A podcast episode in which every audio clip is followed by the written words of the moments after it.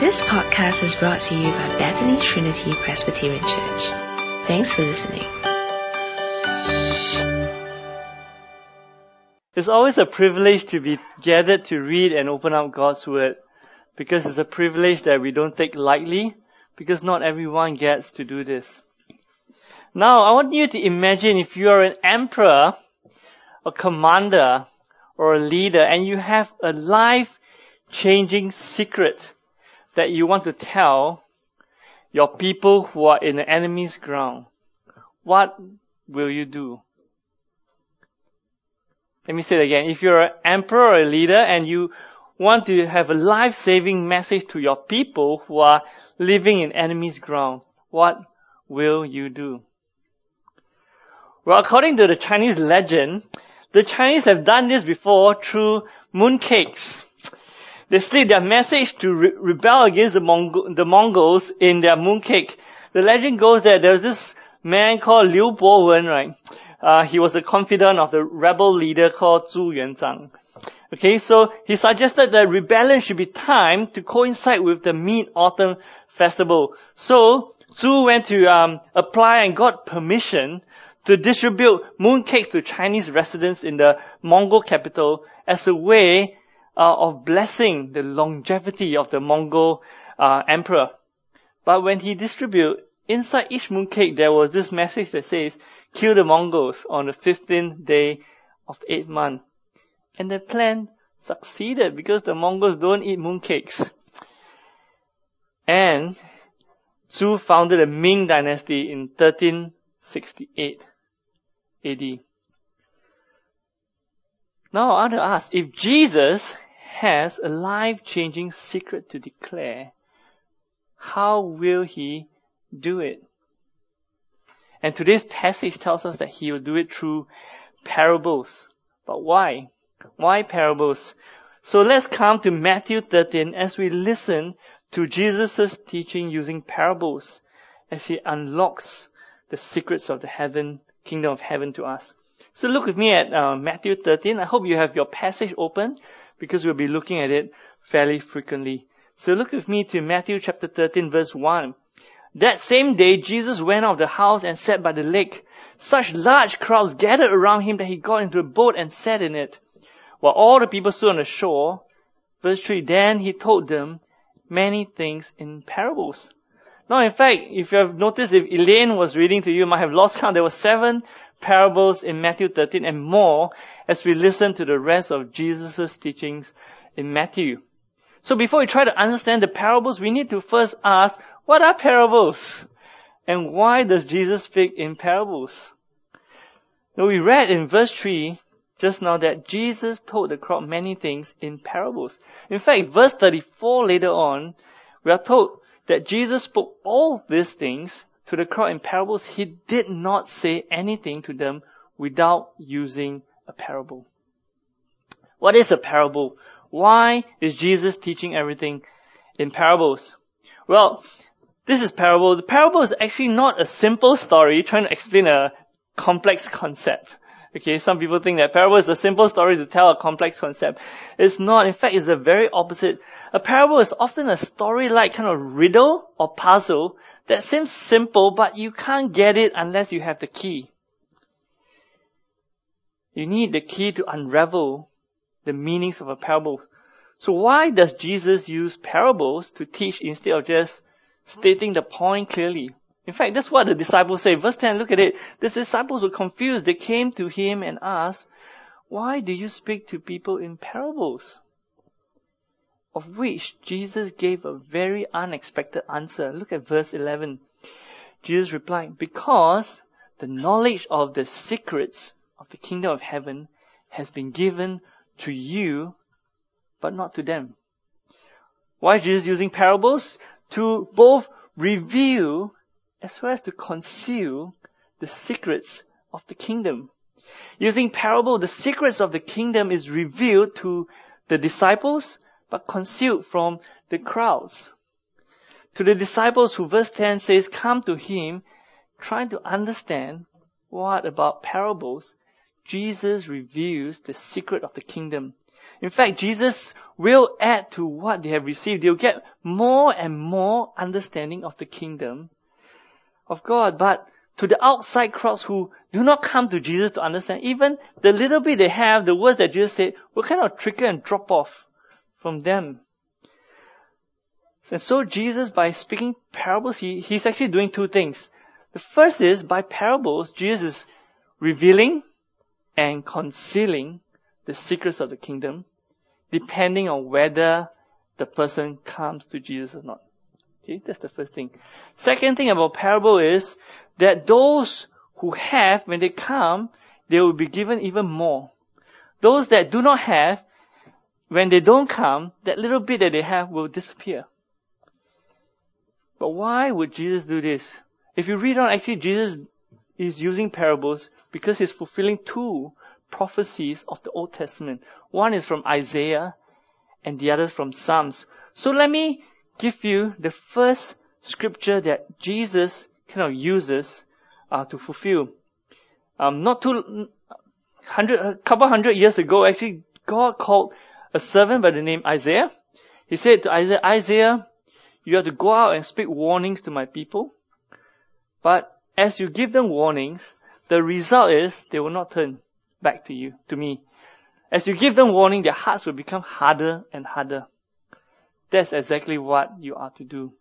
That's why Jesus said in verse 14, 15, you will be ever hearing but never understanding. You will be ever seeing but never perceiving. For this people's heart has become calloused. They hardly, they hardly hear with their ears and they close their eyes. As Jesus speaks to the crowd, those who seek the kingdom of heaven will come to Jesus like his disciples. The parables draw them to Jesus. They want to know what is this riddle about the kingdom of heaven? What is the kingdom of heaven about? I want to know it. And as they come to Jesus, Jesus became the key. But to the others, as they listen more and more, they become harder and harder in their heart. The more Jesus teaches, the more they kind of turn away and so away from the kingdom of heaven.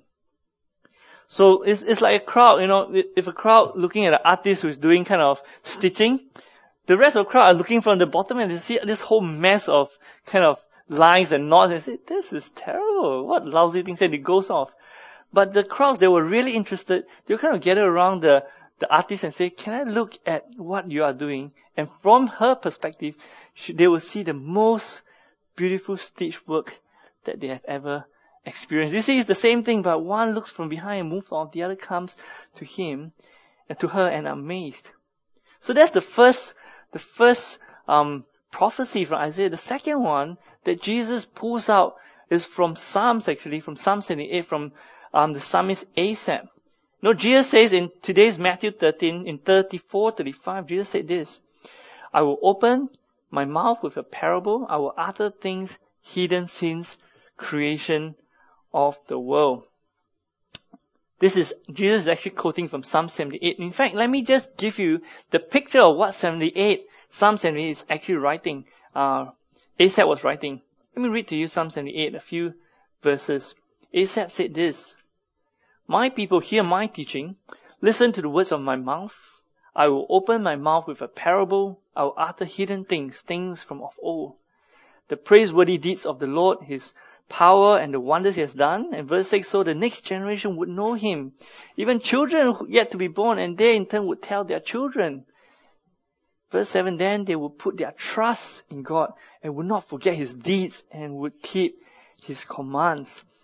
That was why Asaph was giving parables. He used parables to declare the things of God in the past so that God's people who are listening to Asaph back then, they will start to know God more They'll start to put their trust in God more. They'll start to remember the amazing things of God. And in response, they want to keep God's commands. But Jesus, as he's quoting Asaph, he's actually bringing something even greater. He's using parables to re- review the hidden things. Asaph reveals the hidden things of history, but look what Jesus says. I will reveal the hidden things from creation of the world that what God has planted since creation, He says, I will let you know. And you will put your trust in God And you'll be amazed because of the secret of the kingdom of heaven that's been hidden is now going to be unlocked for you. And you'll be so amazed that you'll give yourself fully to the Lord. So Jesus is the key to unlock the secrets of the kingdom of heaven. And we will never understand or receive the secrets of the kingdom of heaven without coming to Jesus. That's why he uses parables. So that people will come to the key and they will hear and know the secrets that God has set since creation. So with that understanding of parable, we come to the first parable. In fact, this first parable will be the parable of all the other parables because this will be the parable that reveals the heart of the listeners. And then the rest of the parables, the other six, will either be a revelation of encouragement or will be a revelation of judgment. Okay, get it? So we'll come to the first parable because that will shapes how we view all the other parables. So look with me to the key parable to all the other parables from verse 3. A farmer went out to sow his seed. As he was scattering the seed, some fell along the path. The birds came and ate it up. Some fell on rocky places where it did not have much soil. It springs up quickly because the soil was shallow. But when the sun came up, the plants were scorched and they withered because they had no roots. Other seed fell among thorns, which grew up and choked the plants. Still other seed fell on good soil where it produced a crop, a hundred, sixty, thirty times what was sown. Whoever has ears, let them hear. You know, after this parables, the, the disciples kind of confused. They came and looked for Jesus, and Jesus said this to them in verse 18. Now listen to what the parable of the sower means. When someone hears the message about the kingdom of about the kingdom and does not understand it, the evil one comes and snatches away what was sown in their heart. This is the seed sown along the path. So this, this parable, the seed that the sower scatter is actually the message of the kingdom of heaven is the good news that God's son has come to rescue, to establish his kingdom and he will reveal his kingdom to his people. Jesus said the righteous have longed to witness this moment. In fact, the apostle Paul later on says, you know what? Prophets and angels have longed for this day and they are waiting for it to unravel. So even in the past, as prophets write about Jesus or write about the kingdom, they kind of know partially and they kind of write partially. But when Jesus comes, he will fulfill the prophecies and then he will reveal even more. So the seed of the sower scatters, the, the sower scatter is the message of the kingdom and the seed will rest on four different grounds. But you know what? Unhappily, the first ground that it lands on is actually a hard ground. It's kind of a place, a, a place not for seeds to grow. Because the hearts of the first hearers, they're kind of like puff. They cannot hear the message because their heart is so hard inwardly that the seed kind of just rolls on it. They do not understand the message, or perhaps more than that is they do not want to know the message. Last week we've already noticed some of them appearing, the Pharisees who, who are not interested in the message, and we will see some more at the end of today's passage. In fact, they will not only refuse the message, they will eventually take offense at the message, and they will take offense at the one who brings the message. These people whose heart are like the, the, the path, they are going to be willing parties for the evil one to come and grab the priceless seed that was sown in their heart. So that is the first ground, which is the path. Then there's the second ground, which is the rocky ground, which is kind of only surface deep. So this is what Jesus says. Look at verse 20, 21. The seed falling on rocky ground refers to someone who hears the word and at once receive it with joy, but since they have no root, they last only a short time. When trouble or persecution comes because of the word, they quickly fall away. So this is the second kind of ground. The hearts of these second hearers, they are kind of rocky ground. They can look deceivingly promising for a short spark of a moment. Uh, when they first hear the good news, they are very excited. Perhaps they get very involved even in churches. Uh, they may even become um, enthusiastic and they talk about what they uh, see and what they hear. But the enthusiasm actually doesn't last very long. At some point, when they start to face persecution or trouble or confronted with their sin, they start to quickly fall away. I don't know about you, perhaps you have known friends from school or friends that you know who were once so excited about the gospel. And then all of a sudden, you don't hear from them, they don't attend church, and they disappear. And you wonder, what happened? Didn't they kind of go to altar call when they asked who want to believe and they went up? Didn't they say the, the Lord's Prayer? What, what happened to them? You know what? The, the true test of a follower of Jesus is not how loud they sing, how much they cry, and how emotional they get. A true test of a follower of Jesus is someone who will carry their cross and keep following Jesus on this side of life. This is the one Jesus said in chapter 10 earlier on that it is those who stand firm till the end who will be saved. Those on rocky grounds are like those who kind of sign up for a marathon thinking there's a kind of 100 meter stroll by the park. And they kind of start off, everyone runs, they run. You'll never see them at the end of the finishing line. Those on rocky grounds. The third ground is the thorny ground, which is unfruitful. Look at verse 22. The seed falling among the thorns refers to someone who hears the word, but the worries of this life and the deceitfulness of wealth choke the word, making it unfruitful. So the hearts and response of this third ground is kind of, they're kind of less dramatic. Okay, they don't just disappear nowhere. It's not one drastic moment that kind of trip them over and they are no longer um, declaring themselves as Christians. But they have inwardly an additional master that's at work, which is the thorns. And the thorns work in two ways. The first is the thorns will kind of write on the difficulties of life that we have. I don't know, what are the difficulties in your life? What are the difficulties in your life? For us, it could be some necessities, daily necessities, daily ones. It could be work, it could be studies, it could be our future dreams, career, it could be money, it could be insurance, investment, retirement, it could be family, it could be relationships, it could be all kinds of things, right, that goes through your mind when you are not actively thinking about something. The thorns, they'll bring out all the difficulties of life and they'll start to choke it. They'll try to choke the word of God. I remember this very frightening uh, incident in my in my twenties. At the time, I was with some kind of enthusiastic Christians, right? And then you, when you're kind of young, and enthusiastic, you look at the older Christians, ah, lukewarm Christians, and you say, ah, why are they so lukewarm? Surely they must be lukewarm all their life. But then one day, there was this so-called lukewarm uncle in his fifties. He came to me and we were just chatting. He said, "Hey, because you know, Andrew, when I was your age." I was even more energetic than you. And uh, I was even more passionate youth leader. He was a youth leader, more passionate youth leader than you.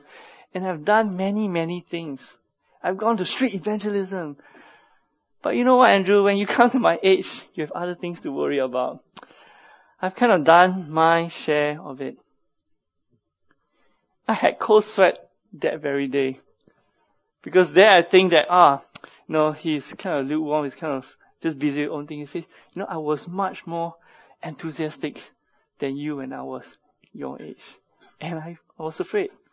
I said, what will I look like when I was, when I am 50? Not when I'm 20.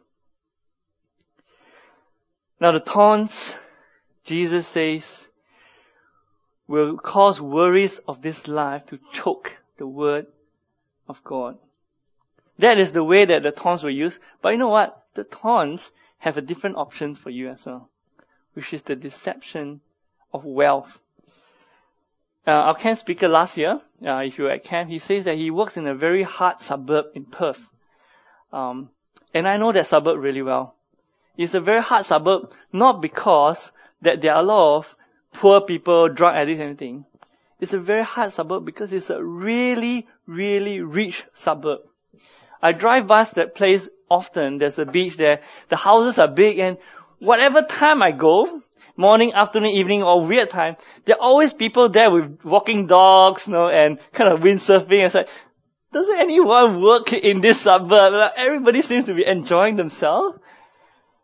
But you know what? It is so difficult because life is too good to be bothered about the kingdom of heaven. In fact, Jesus sounds like a poor man's food. That's what the other suburbs not, not us. The deception of wealth. So whether it's the worries of life or deception of wealth, the seed is being choked. A theologian used put, put this in, in, in a phrase, and he says this, such kind of person cares too little about his soul because he cares too much about the world. Let me say it again. Such person cares too little about his soul because he cares too much about the world. The thorny ground is unfruitful. So there you have it. Three unpleasant grounds that the sower face. But the last one, however, is a pleasant one. A beautiful one. Look at verse 23. A good soil, he says.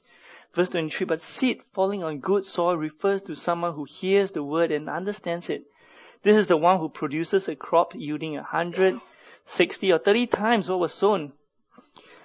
These are the hearts of those who receive and will produce abundant crop. You know, in agriculture at the time, like most most times you don't yield more than ten times. So a hundred or sixty or thirty, they're all talking about unnatural or kind of unusual fruitfulness. These are the people who understands the message and they receive it deeply and fruits are, are being produced all areas of their life, whether it's in actions, their decision, their financial decision plans, and not the least their lips, because out of the lips comes what is in the heart.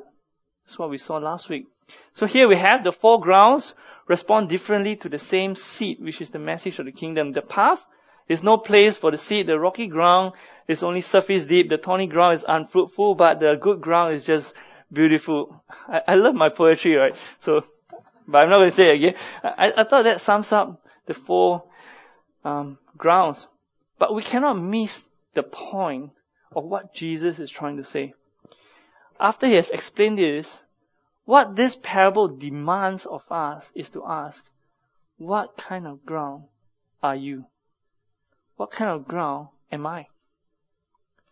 How do our hearts receive the message of the kingdom and the good news of Jesus? Do we despise the message? Have you heard of people who despise it? Do we express kind of temporal excitement as long as there's no difficulties?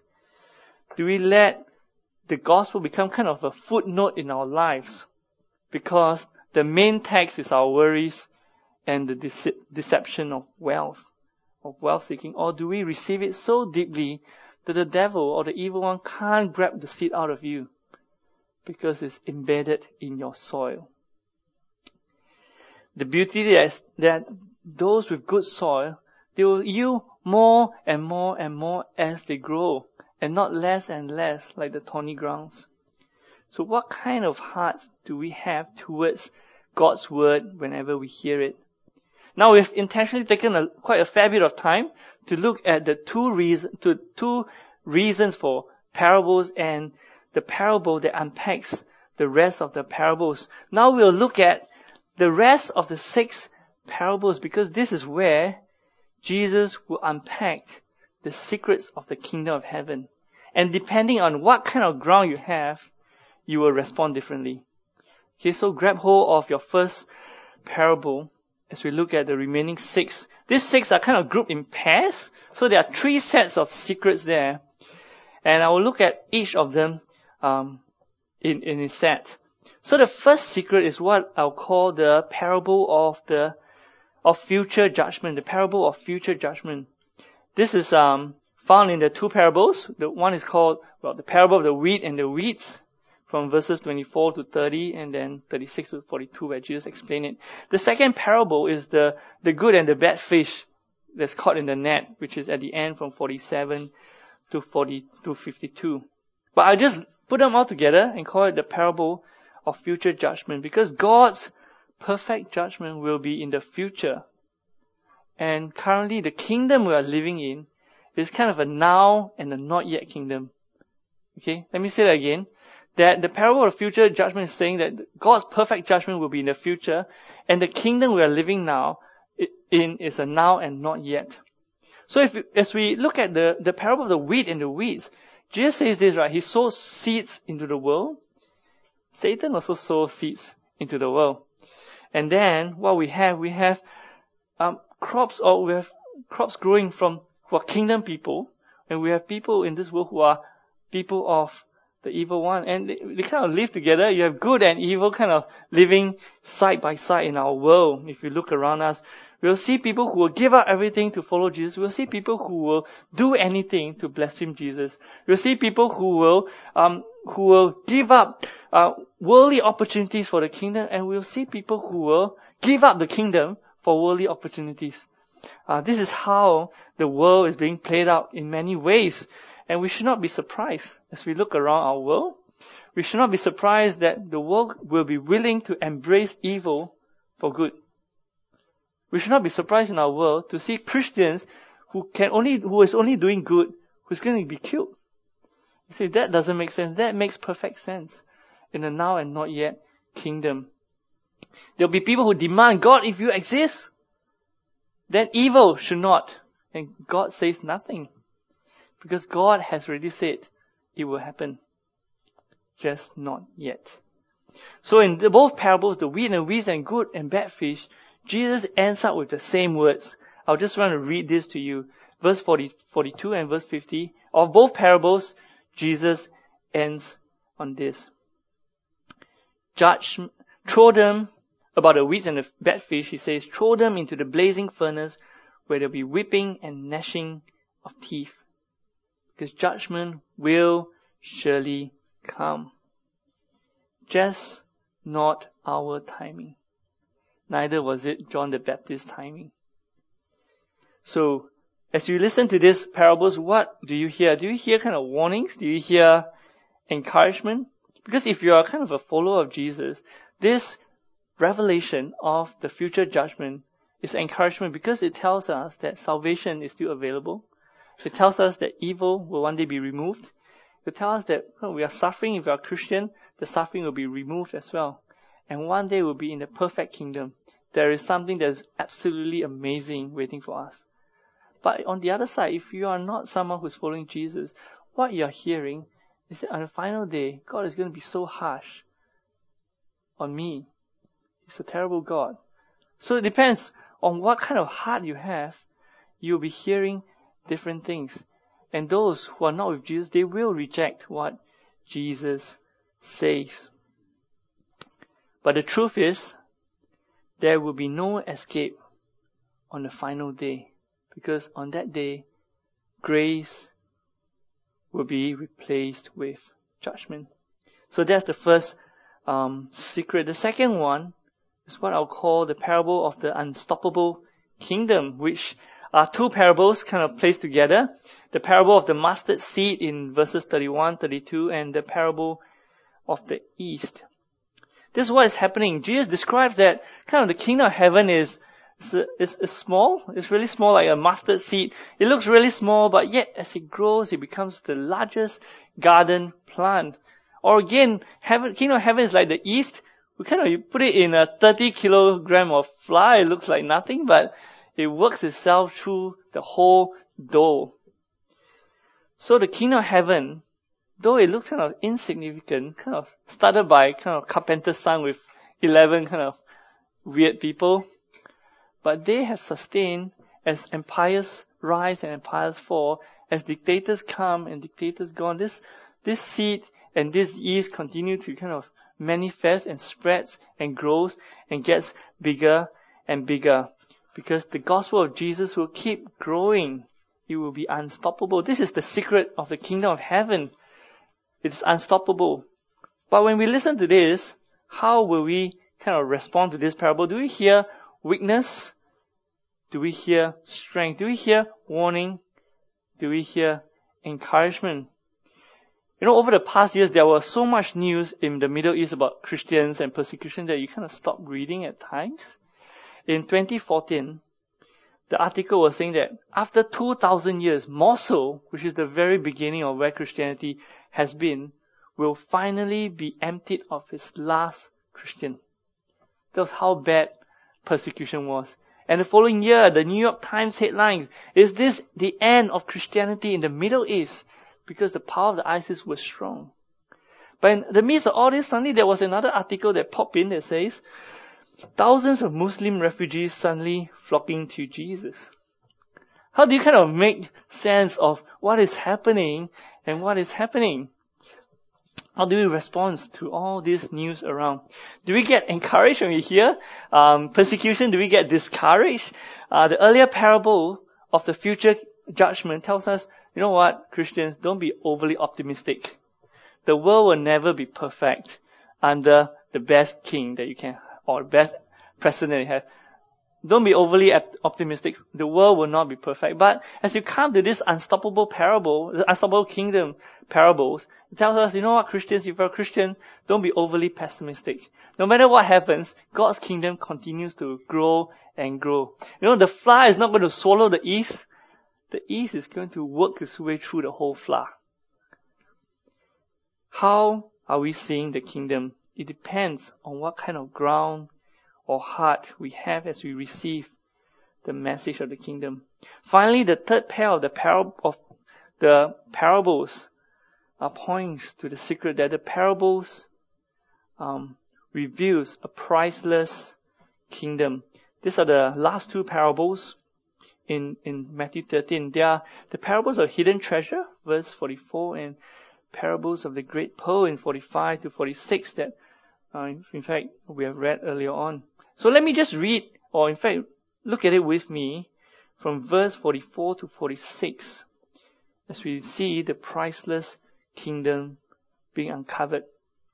Let me read 44 for us. The kingdom of heaven is like treasure hidden in a field.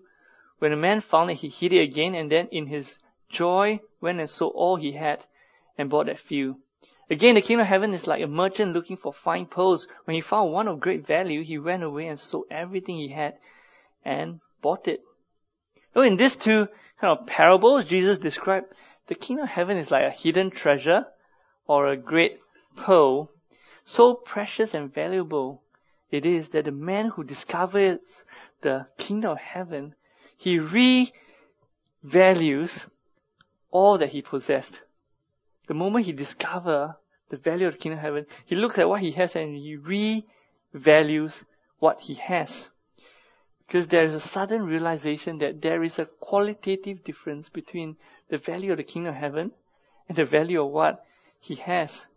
And such a person, he'll be an absolute fool if having discovered this priceless treasure, he kind of just turns away and say, ah, oh, I'm, contented with this. So, dear friends, how do we respond to the value of the kingdom of heaven? How valuable is the kingdom of heaven to you and to me?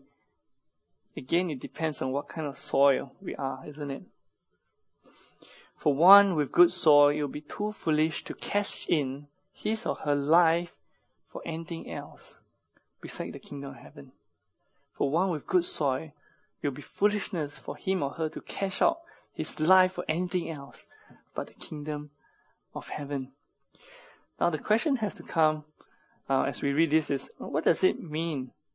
Does it mean that we really give up everything, we sell everything, and going to sit there and wait for the kingdom of heaven to kind of appear? Um, surely not, isn't it? And I don't think so. But I do think it means living our life so that everything we say, we do, or the decisions we make are now kind of deployed for the kingdom of heaven. It's being deployed for the kingdom of heaven. We learn to start making investments for the kingdom. And, you know, when it comes to studies, job opportunities, savings, retirements, our youthful years, our retirement age, school holidays, annual leave, year-end bonus, conversation, everything that you can think of, are they being choked up by the worries of the world, of, of life and deception of wealth, or do we see opportunities in everywhere that it can be invested into the kingdom of heaven? I'll give a, just one or two examples. Say, kind of salary or pocket money or year-end bonus, right? Do they always kind of go into kind of our rainy day pocket? Or do they always kind of end up to our holiday pocket? Or do we actually look at them and say, hey, what investment for the kingdom can we can we have? Perhaps that missionary that you have heard for the longest time has been serving for the tenth year in ministry, and probably she or he needs support. Or perhaps the, the article you're reading that this Christian organization um, sends out Bibles to the poor or trains up village pastors that will go forth. And you know, I will never go to those places. But that would have been a great investment. No, it's not legalistic, but it's where the compass of our heart is pointing towards. That there is where our opportunities or worries or deception comes. The same can go for kind of holiday or annual leave or perhaps relationships. Is our potential husband or wife meant to be only the solution to our loneliness or security? Or would he or she be actually a gospel partner whom you know is willing to serve and grow with you in view of that priceless kingdom? You can go both ways, isn't it? We can go on for a long list of examples, but the point of Jesus' parables on the priceless kingdom is this.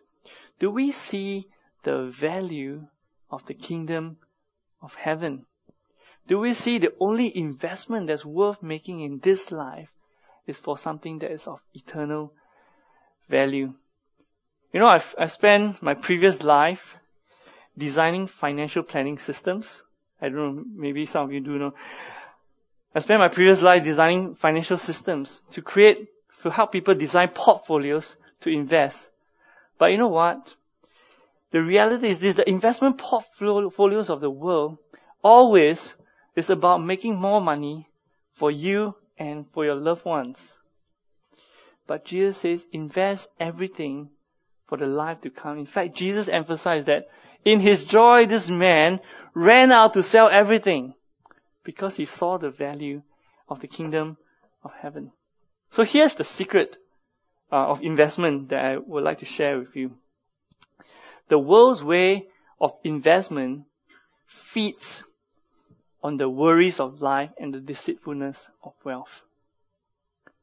The world's way of investment feeds on the worries of life and the deceitfulness of wealth. But the kingdom's way of investment is discovering how much that worth. The more we recognize the value of the kingdom of heaven, the more we want to invest more and more of our life to it. Perhaps in the context of these two parables, the question we need to ask is not, how much must I give up? But rather, how much are we seeing the value of the kingdom?